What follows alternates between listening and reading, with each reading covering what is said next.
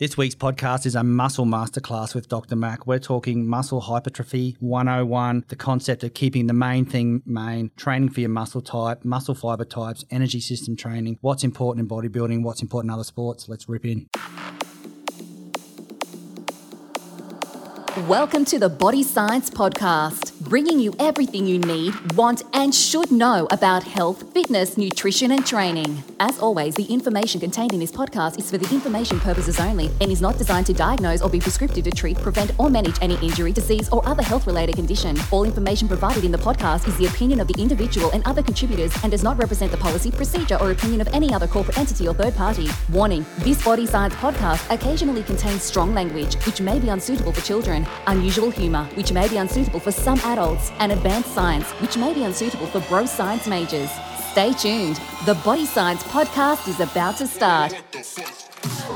Burn the fat and feed the muscles with this high protein, low carb, low fat, best tasting daily protein powder. Hydroxyburn Lean 5 proteins are released in a sustained chronological order, therefore maintaining their different absorption rates, fast and slow, ensuring constant muscle fuel so you stay fit, happy, and healthy. This synergistic blend also includes 17 vitamins and minerals, added carnitine, and a proprietary blend of digestive enzymes, DigeZyme, and Orafti prebiotic to aid digestive health. Welcome to Body Science Headquarters. We're here at the home of Fit Happy Healthy. I've got my guru in the corner. You hate that word, that's why I said it. Dr. Chris McLellan. Today he's talking about training for your muscle type. It's a good one. And I'm going to start this off. In the previous podcast, you've gone on about keeping the main thing the main thing. What are we doing here? Have Greg. So that's You my finish that protein bar, you're Yeah, right. um, Just want to swallow best, that. Uh, yeah. High protein bar, low carb, cookies, and uh, cookie dough. One of the Yeah. best you'll buy. Yeah, nice. Actually, not one, the best. Anyone who's on their time restricted diurnal,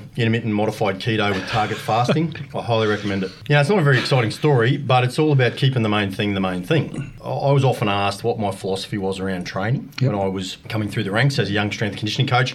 And my philosophy was always pretty simple turn up on time every time, train hard, go home, Yep. eat, go to sleep, come back and do it again the next day. That didn't seem to appease the people who were asking me the question. I guess maybe a decade ago, you know, with the evolution of social media and, and the, the amount of things that you see on social media, and more so with my little segue in recent years into more the, the bodybuilding physique industry, I see a whole lot of people, mainly girls, who are just training in what I consider to be a pretty random fashion to bring about the goals that they want. Yep. So if you're in physique, if you're in bodybuilding, and by bodybuilding we say this all the time, I mean bikini, figure, fitness, all of those. Mm-hmm. All encompassed into physique Yep. competition or bodybuilding. It doesn't matter what your 1RM squat is. It doesn't matter what you can deadlift. It's about your ability to develop muscle mass in the right proportions and hence my philosophy is very much about keep the main thing the main thing. If you want to be strong then absolutely you have to recruit high order motor units and you need to lift heavy weights above 85% of your 1rm and we've known that for decades. If you want to be an endurance athlete you need to train accordingly uh, in endurance manner. If you want to develop muscle mass for hypertrophy, then it doesn't matter how strong you are right? And there's a justification for lifting heavy, certainly to recruit what we're going to talk about in a minute, a little bit about type 1, type 2 fibers and that sort of thing. But we, we know a, we have the information around fiber type distribution. And that's the other thing we'll get to this in this podcast is around training specificity around fiber type distribution. So based on the research, it's actually pretty old, it's from the 70s around, for example,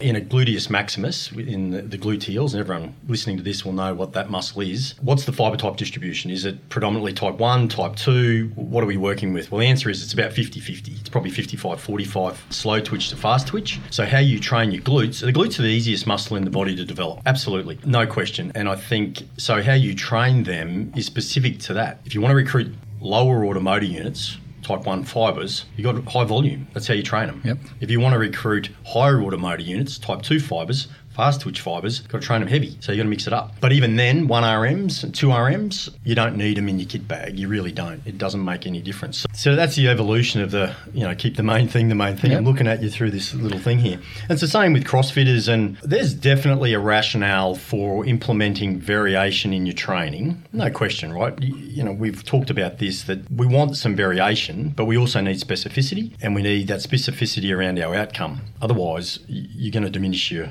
your outcomes. Your, your results won't reflect that. That's uh, something of a, a, rationale for, for our chat today. Just let's just keep it pretty simple. You know, if you want to be a CrossFitter, go and do CrossFit. But if you want to be a, if you want to play in the NFL or the NHL or the NRL or any of those football codes, that's not CrossFit. Yep.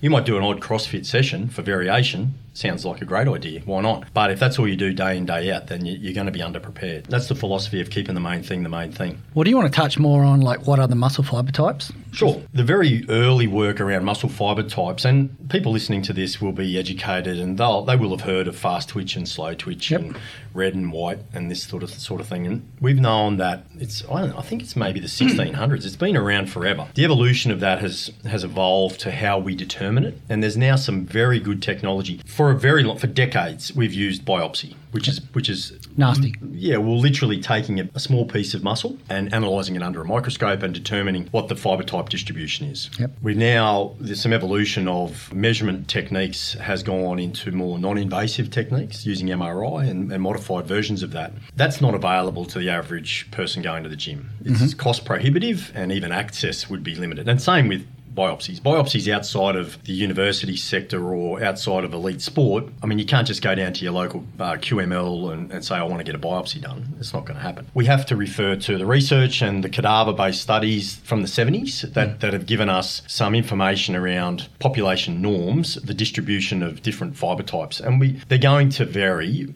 considerably with individuals. However, that's a starting point for us. In terms of the, the in, like literally with fiber types, we have within muscle we have small elements of those called myofilaments or fibrils, that, and we have myofilaments. Myo meaning muscle, filament meaning the, the small, call it the contractile part of a muscle. So we have contractile proteins, we have regulatory proteins, and we have what are called structural proteins. The contractile proteins most people will have heard of. That's um, actin and myosin, mm-hmm. and they're what are called the thick and thin filaments yep. of a muscle. They play a role in the sliding filament theory and excitation contraction coupling. All that means is that they're the little parts of the muscle that are pulled together and cross over one another to cause a contraction. So there's a stimulus comes through, causes a whole range of changes within the muscle, within comes down through a T tubule into what's called the sarcoplasmic reticulum. There's a release of calcium. Calcium changes the orientation of some regulatory proteins that sit on the contractile proteins. One's called troponin, and tropomyosin. I don't want to get too deep in the weeds with it, but what that does is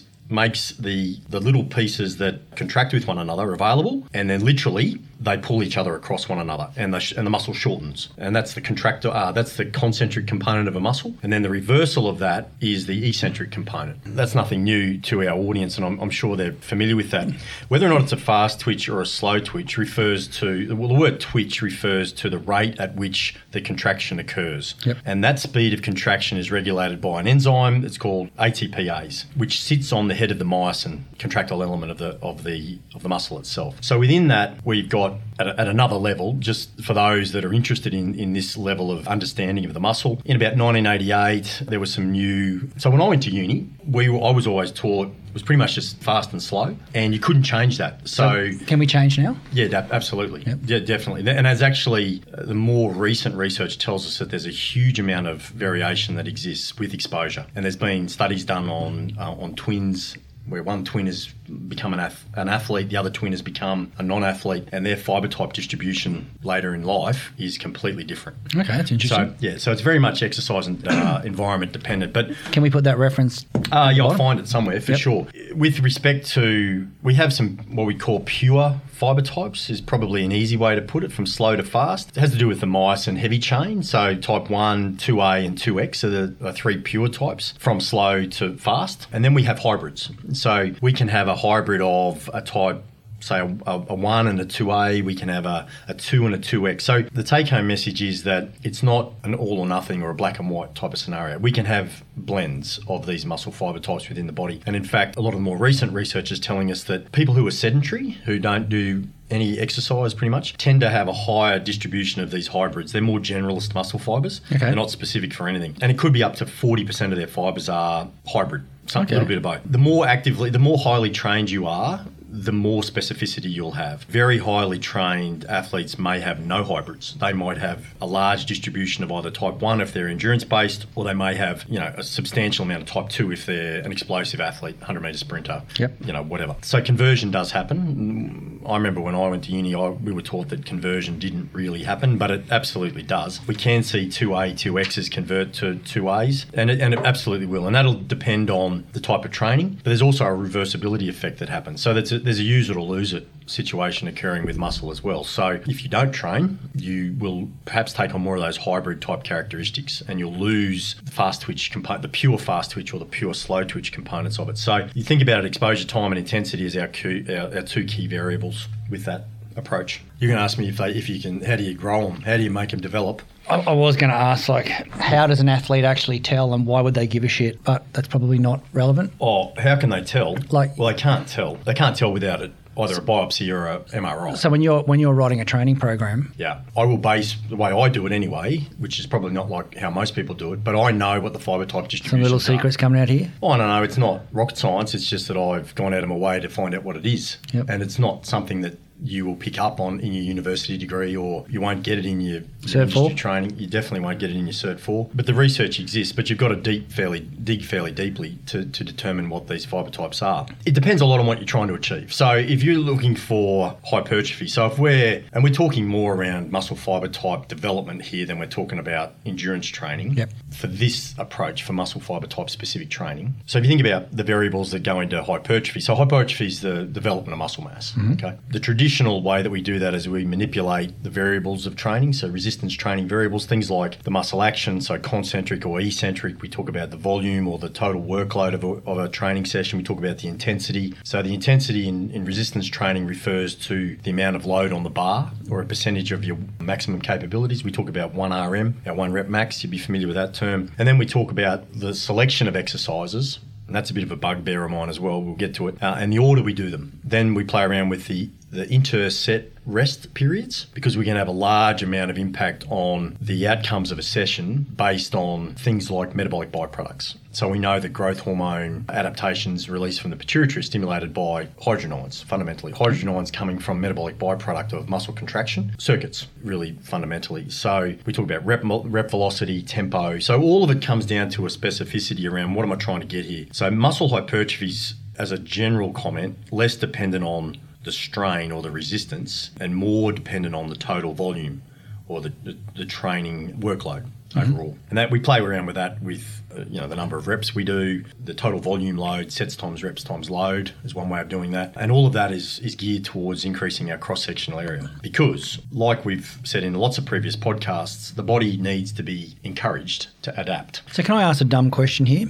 Yeah, I'm you always throw me off track, but yeah, go for it. So the, bo- the body's about adapting. The training, sorry, the training's about getting the body to adapt. Do I just wake up tomorrow and my muscle type's changed? No. No. So w- what are we talking here? Do you mean duration? Yeah, like y- y- Oh, it happens quickly. it does. Yeah, yeah, within Okay. within weeks. Is yeah, that right? absolutely. Yeah, Within the weeks? adaptation occurs very, very quickly. Again, that's going to depend on whether you train once a week or four Yeah, times a got week. you on that. And I can't give you the exact you know diagnosis there, but the answer is yeah, it, it happens and it happens quickly. It doesn't happen overnight, Mm-hmm. but it will happen quickly. Could be a hair commercial. It could be, and I'm Sorry. not surprised that you took it there, but that's okay. That's all about. So you've got to remember, muscle is what's called a post-mitotic tissue, and that means it doesn't undergo a large amount of cell replacement during life. We've got to. It's a really dynamic balance between protein synthesis and protein degradation, and hypertrophy is mediated by. We've talked about these before as well, called satellite cells, and they reside within what's called the basal lamina and, and the sarcolemma, which within the tissue. And so these, what they call myogenic stem cells, they're normally quiescent, so they're normally asleep, let's just say. They're normally uh, non active. And they become active when they've got sufficient stimuli to become active. And that comes into a conversation around the vast majority of research now tells us, and there's, there's some good work. There's a guy, Brad Schoenfeld, who did a, a really big meta analysis a few years ago talking about hypertrophy. And we will attach it to this. And I'm all about recognising you know, the research and, and work Yep. done by these guys. And Brad's done a great job. One of the things we need is we need metabolic demand and we need what's called mechanotransduction. You need load. We also need a little bit of micro trauma, a little bit of cell, uh, a little bit of muscle damage as part of it. And that's part of that normal remember I talked about the two little contractile components of the muscle crossing over? Yep. okay so as they as they cross and as they revert back they have to delatch. With you know eccentric exercise right? We often uh, are sore from a lot of eccentric exercise. Okay. well the other question is but a lot of people say why am I stronger eccentrically than I am concentrically? So that's a question I get all the time. So just to be really clear on what I mean by that if you're doing a bench press for example people will often be able to lower a bar under control that weighs, let's say, I don't know, 80 kilos. Yep. They don't have the ability to concentrically push it back up. So they're stronger. I can control that on the way down eccentrically, but I can't push it back up. That means I'm stronger effectively. Really, I'm breaking it down here, but really I'm stronger eccentrically than concentrically. And it comes down to when those little contractile elements cross over one another, they have to be undone. And the delatching process is like uh, they connect on, then there's a large amount, a larger amount of energy required to delatch them. And that delatching causes some of the micro trauma that causes post exercise muscle soreness. Okay. You're sore after a workout because of micro trauma. It's got nothing to do with lactate or lactic acid. and if anyone's ever still teaching that, please get up and walk out of the room. anyway, we have these things called myogenic stem cells, and they, like I said, they're normally quiescent. But when they're stimulated, they become active and they proliferate, and then they go and fuse with the existing muscle cells, and they donate uh, nuclei effectively. Now that is part of the repair process that occurs post workout. Mm-hmm. It's that exercise-induced muscle damage that stimulates some of that satellite cell proliferation uh, that, that, occurs post exercise. It's it's a pretty dynamic scenario in terms of what causes that muscle adaptation. And there's two we call talk about autocrine and paracrine adaptations, and that we're getting really deep in the reads with that. But autocrine very uh, adaptation re- refers to stimulation of protein synthesis, which is the anabolic adaptation. So repair yep. through an increase in anabolic signaling pathways. And a lot of people talk about a thing called mammalian target of rapamycin, mTOR pathway. And for the listeners that are, you know, like their um, muscle physiology, they will have heard of the mTOR pathway as the, the primary anabolic pathway associated with muscle mass development. The other one is paracrine adaptation. Paracrine adaptation is an increase in satellite cell activation or the proliferation of those myogenic stem cells, and they fuse onto the cells. You with me? Yeah, I'm all the way. So there's a bit going on there. and not to lose anybody, but it's a there's a process that occurs there. We need stimuli to bring about muscle adaptation. So mechanical stress is a big one. You've got to train, right? Yep. Uh, it's not going to matter what your diet's like or what you put in your system. You've got to bring about some sort of stimuli to, to induce adaptation. The other one's metabolic stress, as I mentioned, and the other one's uh, muscle damage. There's a few others in there as well with some reactive oxygen species and things like cellular swelling, but we don't really need to go there for this. So the, the metabolic side of it is about things like lactate, it's about hydrogen ions. The whole process of hypoxia is something I'm really interested in. Okay. We probably do a podcast just on that because there's some really cool research coming out about normobaric hypoxia. Think of, I don't know if you've ever done any blood flow restriction training. BFR? Not really. No. So it's called the Kaatsu method. It's been around for quite some time, but it's basically occluding, not completely occluding, limiting the blood flow to a limb. In that state of hypoxia, so low oxygen, we get a proliferation of adaptation within the muscle around all those things I mentioned hydrogen ions, nitric oxide synthase, all these metabolic byproducts that stimulate uh, satellite cell proliferation. And the hydrogen ions also will stimulate the pituitary gland to release growth hormone. Okay. We talked about growth hormone before as well. So there's a whole lot of method, um, mechanisms there associated with adaptation post exercise, which is I think. And what type cool. of athletes are you playing in that area with? Everybody. Yeah. Yeah, everybody. Anyone who wants muscle mass adaptation. The beauty of some of the more ma- well, some of the more mainstream normobaric hypoxia training now has great implications into older pops who, because there's a decreased amount of overall load mm-hmm. on, on, wear and tear on the joints. But we'll, we'll do another podcast on that another time, and we'll probably stick with what we're talking about here. The mechanotransduction side of it is literally mechanical tension, yep. which is another key element. So there's a metabolic component, and then there's a mechanotransduction component. So the mechanotransduction is within the sarcolemma around the muscle, we have these, call them mechanosensors, and they convert, I'm being pretty, I'm overviewing a lot of pretty intense physiology here, but they convert mechanical energy into chemical signals that then mediate intracellular anabolic and catabolic pathways. So then mTOR is the big one, mm-hmm. and the other one's this mitogen activated protein kinase, which is the uh, MAPK pathway. When you get a lot of resistance, right, high resistance lengthening contractions, so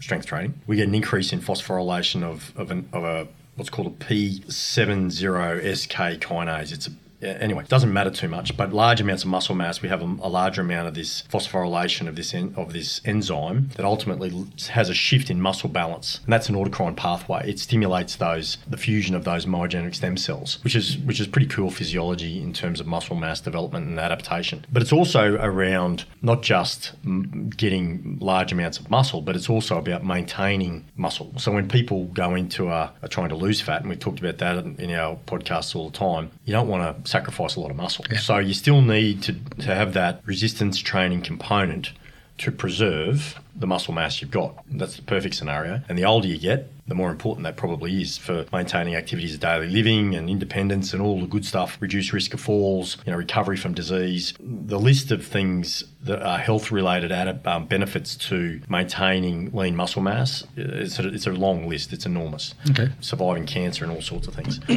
I know I'm on a rant. People don't like when I get on a rant all the time. I can't tell the difference between rant and science. Oh, okay. Well, it's a bit of both. When we do high intensity resistance training, we get a lot of that high mechanical tension, Yep. that mechanotransduction. When we do more low intensity circuits, it's more of the metabolic adaptation. Either way, they both lead to fiber recruitment, a little bit of muscle damage, maybe with the higher intensity work. We get all of those stem cell adaptations. We get some the byproducts, metabolic byproducts like nitric oxide and so forth will adapt. adapt. We get autocrine and paracrine adaptations, and ultimately, if we get it all right, we lead to hypertrophy Nice. and adaptation. Yeah. So that's the what was that ten minute overview of what we're talking about. But it all comes down to your key training variables, right? You've got progressive overload. You've got specificity, you've got variation, individualization is huge. That's the one I see a lot on social media. And I, you know, we've got a forum for people to post what they do in the gym. We see we've got a lot of monkey see, monkey do going on in our world whereby someone sees a very elite,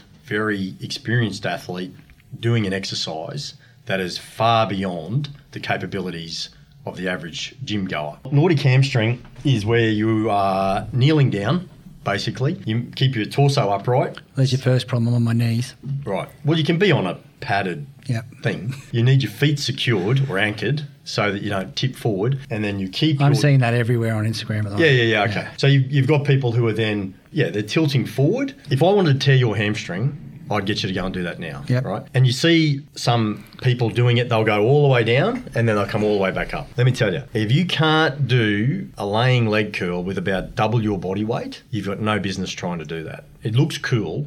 I'm seeing uh, some people on Instagram and some good friends of mine are are posting things with them doing that. And I love them because they're good friends of mine. But I shake my head because I just say there's no way in the world that 95% of the population, even athletic population, even guys I work with at an elite level in AFL, NRL, they can't do that. But if you're a 45 kilo whippet with huge amount of muscle mass and a background in gymnastics, and you've been training your whole life, then maybe, you know, it's not one of those exercises. It's, it looks great and it rips into your hamstrings. But there's probably other exercises, well, not probably, there are other exercises that we can implement that are equally as beneficial for develop, developing hamstrings. Mm-hmm.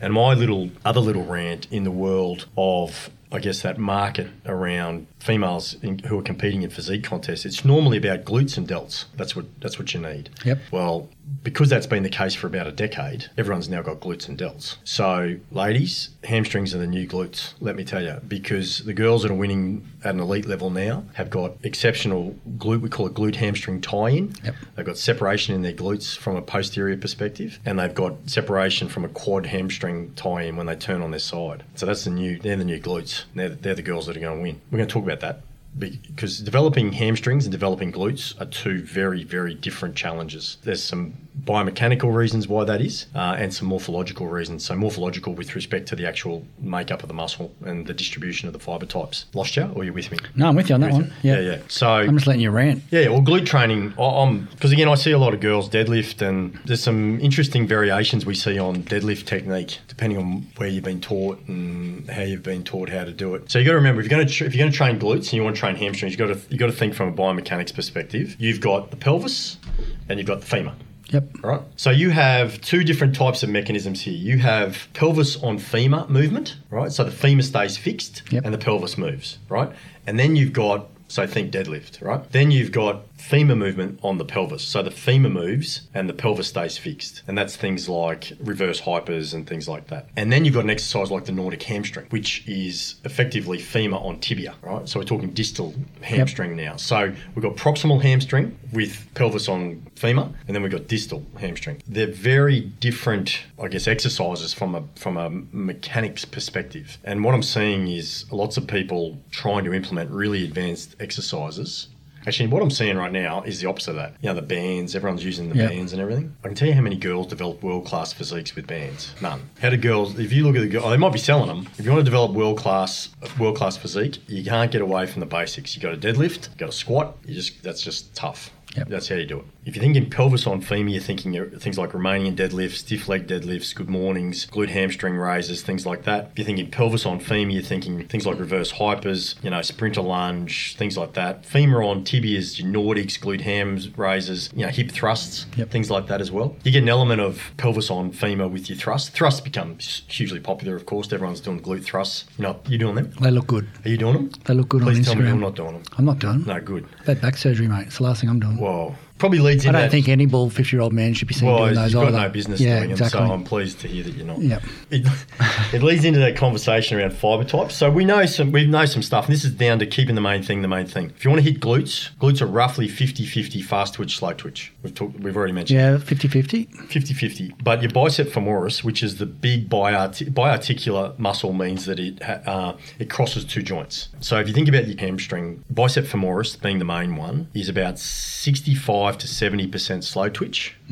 And only about 30 to 35% fast twitch. Whereas your quad, your rectus femoris, is going to be the opposite of that. Okay. Your, your quads, so rectus femoris, vastus, lateral, uh, vastus lateralis, and even vastus medialis, which are the main, you know, your quadricep muscles, are going to be 30, maybe 35, 40% slow, and maybe 65, 70% fast twitch. Okay. So how you hit glutes versus how you hit hammies versus how you hit quads are very different in terms of your prioritization of exercises. And well, not just exercises, but reps and sets. So literally, if you want to work glutes, you're going to mix it up. Heavy stuff and higher volume work. Mm-hmm. If you want to work hamstrings, you need to go higher volume. They're 60% slow twitch. So you need to go higher volume. High volume, I mean 12s, 15s, 18 reps. And it might only be 65, 70% of your 1RM. Okay. Yeah. Whereas if you want to hit quads, you're talking, okay, well, I've only got about 30 or 40% slow twitch. I'm still going to have to squat heavy. And unfortunately, the best exercise for hitting quads is probably still squats. But I don't have to, I've got to go heavy. I don't do I need, don't need to do a ton of volume. Uh, and then it'll vary. The, the adductors, so adductor magnus, longus brevis, and those type of muscles, roughly 50 50, maybe a little bit more, sort of 60% slow twitch. Your gastrocs, so your calf, your big calf, the big lateral gastroc, is about 50 50. But interestingly, soleus or soleus, depending on how you want to pronounce it, is about 85% slow. So high volume for soleus. How do you hit soleus versus gastroc? That's a good question. know? Easy. So because gastroc is biarticular, you got if you want to take gastrocnemius out of the exercise and work your soleus, which sits underneath the gastroc, bend your knee. Okay. So seated calf raises aren't for your gastroc, they're for soleus, and they're high rep. So you don't need to put 18 plates on a seated calf raise. You need to do 20 reps. And that's pretty much how you do it. Yeah, you can mix it up pretty considerably around that. So you think there's a whole whole different range to that. So there's a guy, and again, we'll recognise the work that you know Bret Contreras, the glute guy, has been you know made, done a PhD on it. I think made an industry out of training glutes. He, I don't think he claims that he invented the thrust. I hope not. I think he claims to have brought it to the fitness industry, and that's cool. There's a couple of different types of thrusts you can do. There's thrusts off a bench. There's thrusts on the floor. Yeah, you can modify that pretty significantly how you how you want to do it. Hip thrusting absolutely recruits your glute max, no mm-hmm. question, right? And every every mainly girl who's done that will will agree to it, and that's probably most people's go to. And certainly you will have a larger amount of you got about a 300% increase in glute max recruitment from a thrust off a bench than a squat. 300%. Yeah, it's pretty big. And that's based, based on Contreras' research. Okay. Quad wise, it's probably comparable, but for glutes, you'll get a much larger recruitment. So if you do a hip thrust off the floor, though, you'll get a larger amount of hamstring versus glute for that type of movement. So even there's an example of just manipulating shift up your thrust, and you can hit more glute or more hamstring. Yep. And then there you can you can put your feet close together or put them a little bit wider apart. You can recruit a little bit more adductor, you know, things like that. Reverse hypers are a really good exercise for um, developing glutes. So reverse hyper is where you would lie. There are machines, but it's effectively where you would put your torso on a bench, keep your legs straight, and bring the leg up to do like a back extension. Only your back doesn't move, your legs move. If you, people can Google what a, a reverse hyper is, reverse hyper will give you comparable glute max, glute activation, and hamstrings to a thrust. Okay. So there's a few different things you can do there. Deadlift wise, much larger amount of hamstrings versus all the other lifts. So if you want to hit your hammies, you still got a deadlift. That's un- the inconvenient truth of life. And then even within deadlifting, variations with Romanian deadlifts, Romanians will will give you about 300 or 400% more adductor than they will a thrust. If you want to bring your adductors in, and for, for total leg development, you need you need to develop your adductors. They're the mu- you know the inside of your leg muscles. Yeah, okay. There's a few different things you can do to manipulate that. Same with back extensions. They're comparable with things like deadlifts, thrusts for hamstrings, much more so than um, than glutes. What's interesting because a lot of people ask me about specificity. Do I need to squat all the way to the floor, or can I just do half squats? If you look at the research in terms of recruitment profiles based on EMG, electromyography, so we can measure the electrical activity in the muscles, and that's how we do these. There's not a lot of difference, right? So Is that right? Yeah. You can pretty much do a half squat and get. But the problem is that most people say they're doing a half squat, but they're only doing like a quarter squat. You've still got to go to about 90 degrees of knee flexion. Yep. And you'll recruit roughly, it's a little bit different, but roughly the same amount of a quadricep versus going all the way to the bottom of the floor. Okay. So you don't really need to do it. The other one that's really good exercise for your glutes is a high bench step, but it's got to be high, almost so high that you need someone to help you get up there because it puts you into hip flexion position. So you've got a large amount of gluteal stretch effectively happening, and then you step through onto the bench and you, you recruit your glutes. You know, a fair amount of that. You know, if your priority is is glutes, then you need to really work your. You need a bit of everything is, is probably the, the take home message. And a lot of people are doing that in terms of the, the exercise selection to isolate those. If you just want to concentrate on quads, then you still have to stay with the squats. Okay. You know, you can't you can't get away with it. You don't need to do a hell of a lot of deadlifting if you just want to develop your squats, uh, your quads, and less so on the thrusts as well. And hammies, uh, you know, if your priority is hamstrings, and that's why I just started this chat off by saying that it is for a lot of competitors now, then you got to deadlift and mix them in with your Romanians, and uh, and you should get good adaptation off the back of it. Sweet. Okay, Dr. Max. So I see people doing these Nordics on the floor versus using the pull down seat. What's Yeah. the best way? Either can be effective, though, like I said before, there's a fair risk of injury with it. And if so, if you're doing them on the floor and you're kneeling on the floor and someone's holding your feet, what's the worst case scenario? Well, the idea is that you're able to literally relax and fall forward, and you can catch yourself with your hands. Yep. So safety factor high. If you're doing it turned around, and for the for the listeners who haven't tried this, and I'm not recommending you do, so you take a pull down machine that has a seat and a pad for your well, supposed to be for your thighs. Turn around on it, kneel on it, and tuck your heels underneath the pad. That's what you're talking about, yeah. Yeah. Then let your torso go forward. The default is that when you have to release, you've got to fall all the way to the floor. So nowhere near as safe would be the comment I would make to you. And I see a lot of people doing these and they're only moving maybe 10, 15 degrees. They're Yep. sort of just swaying. You're wasting your time. In terms of bang for your buck, in the term in terms of being able to recruit hamstrings, one of the keys is having a full range of movement. Yep. Right. And so little partial active contraction and relax is not really achieving much at all in terms of muscle adaptation. And the hammies are really anatomically, if you think about the hamstrings, they're predisposed to injury, perhaps more so than any other muscle in the body. They are biarticular in nature. When you run or when you are doing any sort of activity, they're involved with hip flexion or hip flexion during knee extension, you get this concentric contraction with a large amount of lengthening. So you get concurrent hip flexion and knee extension. The most common time people ham- tear their hamstrings when they're running, it's called it's during terminal swing phase. It's as your foot comes down to the ground and you're extending at the knee Yep. and you are flexing at the hip. Sorry, you're extending at the hip. So you're getting pulled proximally, so up near the, pel- the pelvis area, and distally down at the attachment onto the tibia. They're both getting pulled in either direction. So you're trying to slow down the knee and drive your leg down to the floor. Yep. So that's where your hamstring's really comp- compromised. The other thing, which is kind of interesting with the hamstring, is that it has you have a we have a long head of our bicep femoris and we have a short head. So there's effectively like a, like your biceps in your arm. There's a long head and a short head, right? So it's the same in your biceps femoris at the back of your leg. So we're talking about the hamstrings. The interesting thing with respect to injury and probably more so rehab with hammy injuries is that the long head and the short head are innervated by two different nerve branches. Innervation means it's the nerve supply. The long head is innervated by what's called the tibial portion of the sciatic nerve. Most people have heard of the sciatic nerve. Yep. Whereas the short head is innervated by the common peroneal branch. So you've got two power supplies to one muscle. So if you get any sort of desynchronized propagation of action potential, so if the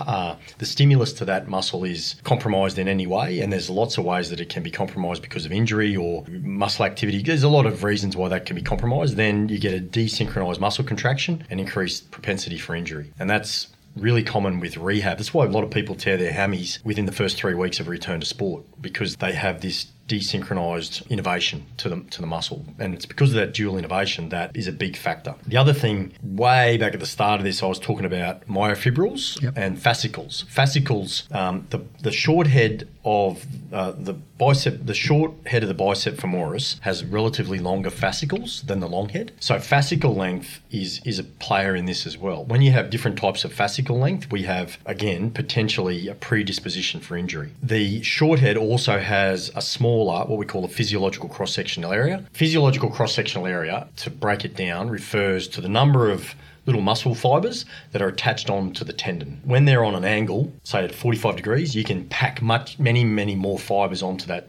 onto that tendon versus just if they square on you won't get as many. So it's anatomical versus physiological cross-sectional area. Because it's got a, a smaller physiological cross-sectional area and longer fascicles that's a more troublesome scenario from a loading perspective than if it's got larger physiological cross-sectional area and shorter fascicles, which is fairly complicated. But there'll be people in the audience who know exactly what I'm talking about. So, from a him performance perspective in elite sport, Yeah. are you guys looking at this when Yes. you when you're signing athletes? Yeah. Oh, not when you sign him. No? no, be, because you you won't know that. I wouldn't have thought. Uh, it's a big player in. So actually, I've got a, a PhD student who we might get him on here. He's a sports physiotherapist, and uh, we might get him on here and talk about it. But we're looking at fascicle length and innervation characteristics in the bicep femoris. Most of the injuries, and there are people that want to debate this, but a, a large number of the injuries are in the proximal tendon of the long head of the bicep femoris. That's right up underneath your gluteal fold, underneath under your butt, and that's where most people tear their hamstrings. To the haters out there, not every hamstring injury is there, but that's where a lot of them are. Right? oh man, I get a lot of people just want to bring the heat, but let me tell you, that's the that's where It's a rough is. podcast. It's not about the heat. I know it's not a lecture, right? Although it sounds like that sometimes. But there's some stuff when it comes to risk. There are some, and there's some work being done by a guy by Dave Opar. It was done quite a few years ago now, and again recognising that research around alterable and unalterable risk factors. There's some things in life you can't do anything about mm-hmm. that really increase your risk of hamstring injury. One is your age, and we know that, and it starts early over 24 years of age, we see an increase in risk for every year of age of around about 1.3 to 1.8 times. Is that right? Yeah, it's it's pretty big, right?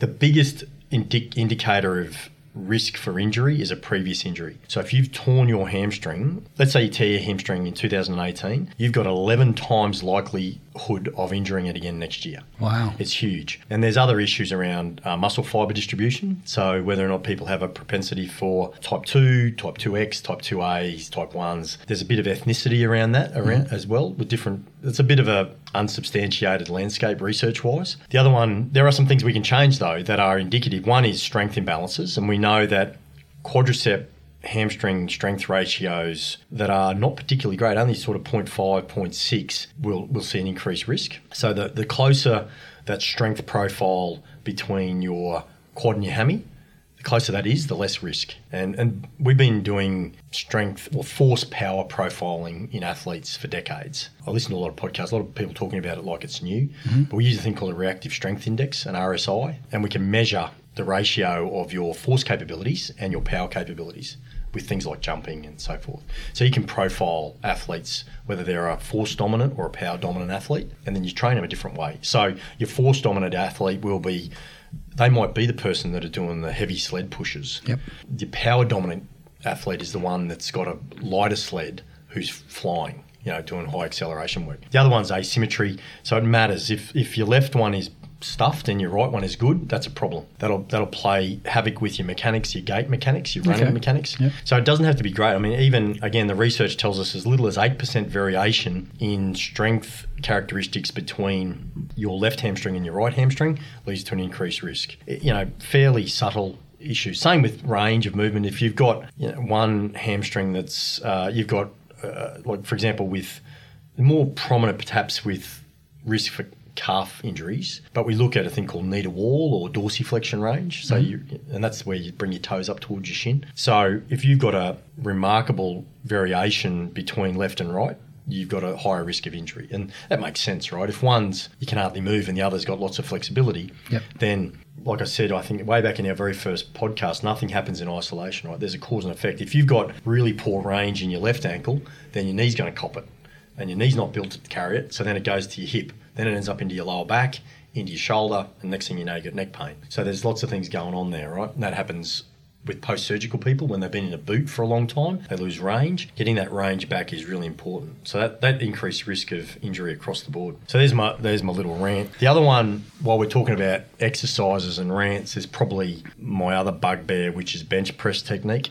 We need some music for your bugbears. Like they should just drop the music as it, It comes should, on. shouldn't it? It should just come in. Yeah. You know, bench press. This is the other thing I see a lot in social media is different technique, and, and I'm not going to rave on about this one. But when it comes to bench press, I don't know how you bench press. How do you do you bench press? Oh, not a hell of a lot, man. I'm more functional training these days. Oh, yeah. functional. Yeah, I know you love that word on my journey. Yeah, functional training. No, we don't. we I- don't line up much to bench press, to be honest. My only bugbear with functional is people think just because you take a barbell out of it, it's functional. Swinging a kettlebell, how many times a day you got to throw a rope on the floor? Me But personally, So yeah. you come work and do rope slams? That's what I mean. Like how functional is a rope slam? I'm not sure, right? That's my question. I don't know. That's a good question. Yeah. So how, how functional is that? Maybe how functional is slamming a medicine ball into the floor? Really? Versus some other exercise. I mean, does it help you get out of a chair? True. Any, any more than a squat? No, I think you're right. Because people say, I say, well, everyone says, well, it's functional this and it's functional that. And I'm like, tell me what's functional about, yeah, like a rope slam.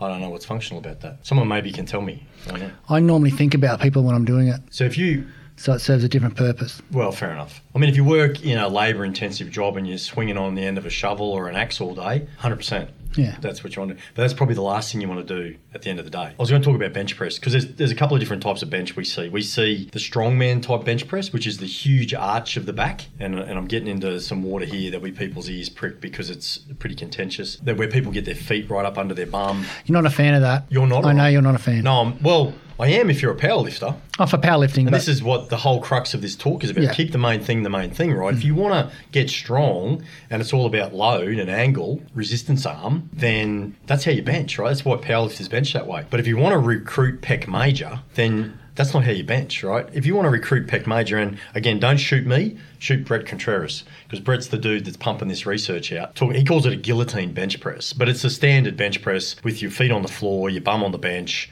your back on the bench, your On the bench, scapula on the bench, and you do your bench press, right?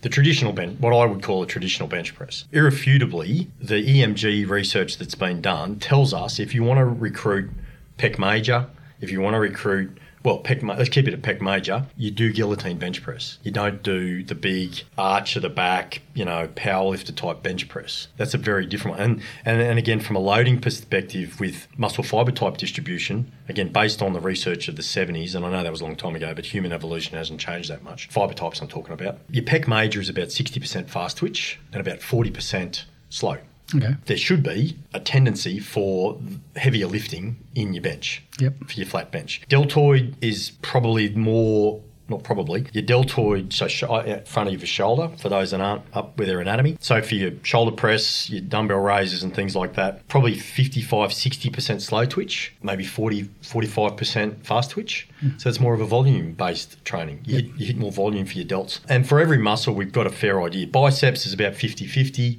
You got to get heavy.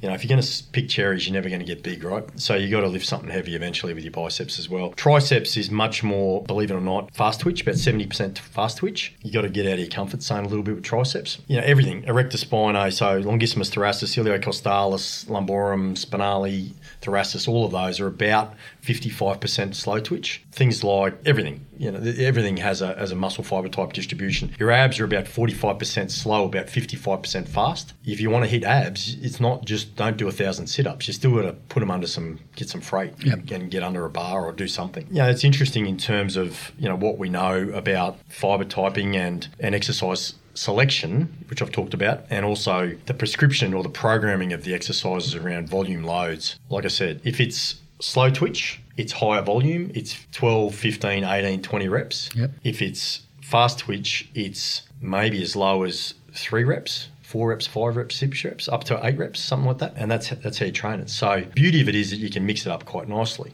And coming back to our conversation, then it's about well, let's select the exercises, let's put them in an order, and in terms of the order, there's been a lot of research done around well, what order should I do things in? Right? Mm-hmm. Should you come in and do your bicep curls and then do your pull downs? Well, it depends, right? And there is a technique called pre exhaustion, which you would be familiar with, where, for example, I, I can't squat, right? I've had full shoulder reconstructions. I can't get a bar on my back, but I can do a safety bar squat and I can front squat. So I'll often pre exhaust my quads by doing leg extensions. Which is an isolation exercise, Yep. but for me, I can't squat five plates aside anymore because I can't hold on to it anymore. It's pretty hard to front squat five plates aside. Yeah, it would be. Yeah, fairly fairly intense. I Did you try? I don't think I've ever tried that. No. Okay. So I'll do I do my leg extensions first, and it serves as a bit of a warm up, blows out my quads, gets a heap of blood into my quads, and then I'll go and do my front squats or my safety squat or whatever it might be. But traditionally, and there's been a lot of research around this, you do from a total workload perspective and from a recruitment perspective, the recommendations are our compound movements. So our big, so your squats, your deadlifts, things like that, you do them first early in the workout. Two reasons: you're neurally from a neuro perspective, you are fresh, so there's no pre-exhaustion taking place. Yep. So from a neural perspective, the ability to recruit higher order motor units. And when I say higher order motor units, I mean your type 2 fibers, fast twitch. You want to get them going, and we've already said, depending on what you're trying to do, and depending on the muscle type you need to, it's a reasonable strategy, and to, to train those earlier. If you particularly want to really develop, you know, if your biceps are really a, a weak point, then you want to train them early. Do them first, if, if that's what your weak point is. So, there, you know, there's lots of ways we can play around with it, and we'll do some other podcasts on some other topics. But I, in terms of how I do programming, we could probably talk about that. Is so we, we think about fiber type distribution. We think fundamentally around goal. Then we talk about well, are there any limitations to what we can do in terms of exercises? Has the person had full shoulder recos? I've had two on each side, which is makes it challenging, or whatever else. You've had stuff happen, you know, surgery, Yep. back, and so forth. And then let's identify what the objective is. If it's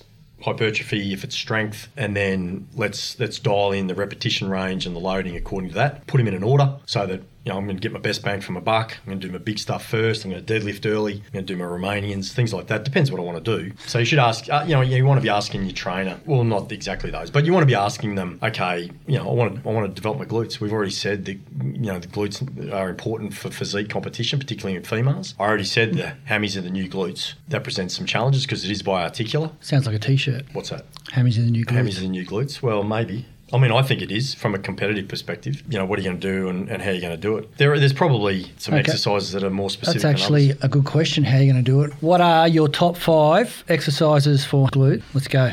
Number one. Oh, well, you've got a thrust, right? I would do both the different types of thrust. So I would do the thrust from a bench. Number one. Yep. You thrust from the floor. Number two. That's probably two. You've got actually an exercise that is pretty good. Well, your reverse hyper has to be in there. There's probably your third glute bridges as opposed to your thrusts. A little bit, a little bit of a variation on that. I think Number four. yeah, probably four. And then there's an exercise that I've never been a fan of, but the EMG data is is supportive of it.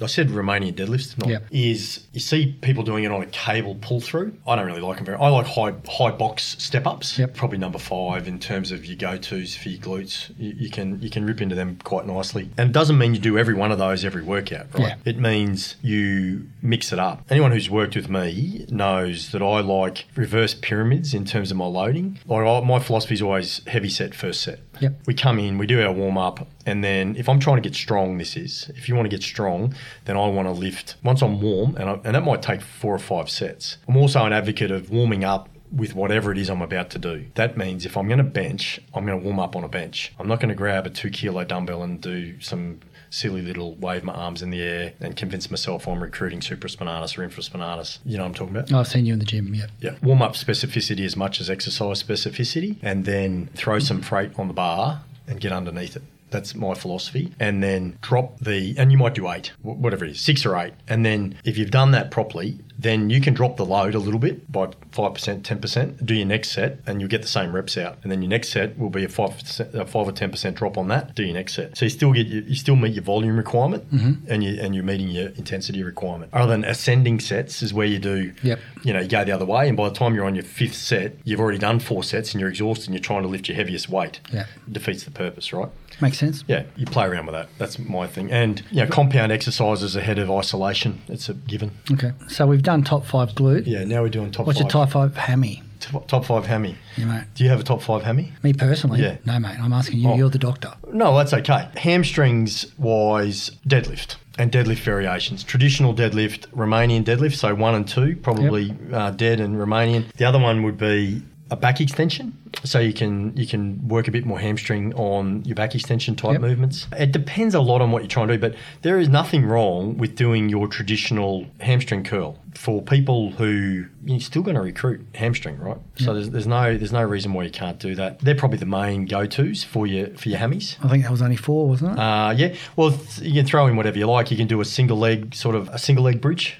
Yep. You'll get a fair bit of hamstring with that. Okay. So you know what a bridge is? I Your do. foot ups on the bench. Yeah. Okay. So single leg bridges work pretty well. Bent knee bridges loaded with a band. Mix it up a little bit. so the band's okay now. No, no. I'm talking resistance band. Oh. I'm not talking the band that you put around your knees. I'm talking the resistance bands that you wrap around the bar, not around your body. Two different bands. Yeah. Yeah. Good. I'm a big fan of the resistance band. Less of a fan of the other band Yes. and people will want to shoot me. And hopefully, people will still listen to this podcast after that because they're very popular. Okay, if we're chucking some freebies in from a man who's done 14 years of study, we may as well throw quads in there as well for Oh, top quads. five. Well, you know, if you're going to train quads, you've got to squat, right? That's pretty much the story of life. You life. said that before, yep. Mm. So So I would do do your barbell squat. You can do your front squat. Two squats, yep. Yeah, I actually advocate for athletic populations that they don't go very deep. They just go to they do their half squat, and even for some populations they just do quarters. So if you're really explosive, so your NRL guys, they don't have to squat to the floor. Yep. There's no reason in the world. They're probably the main. Uh, oh, there's That's only two. three th-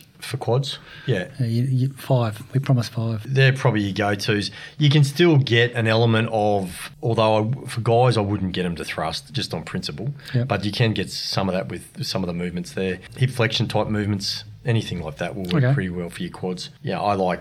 Oh, you know, leg press, nothing wrong with that. Move around your feet. I like. It depends what equipment you've got available to you, but there are some really good squat machines. Mm-hmm. I like safety squats. Uh, you know, with the safety bar, front squats. I'm a big fan of front squats. Sumos I'm not. yeah, single leg variations on that Okay. uh, are, Nice. are a good option. Hack squats, although turn around the other way and do your hack squat in reverse would be my recommendation. They're probably your go-tos for that sort of thing, and get some volume in.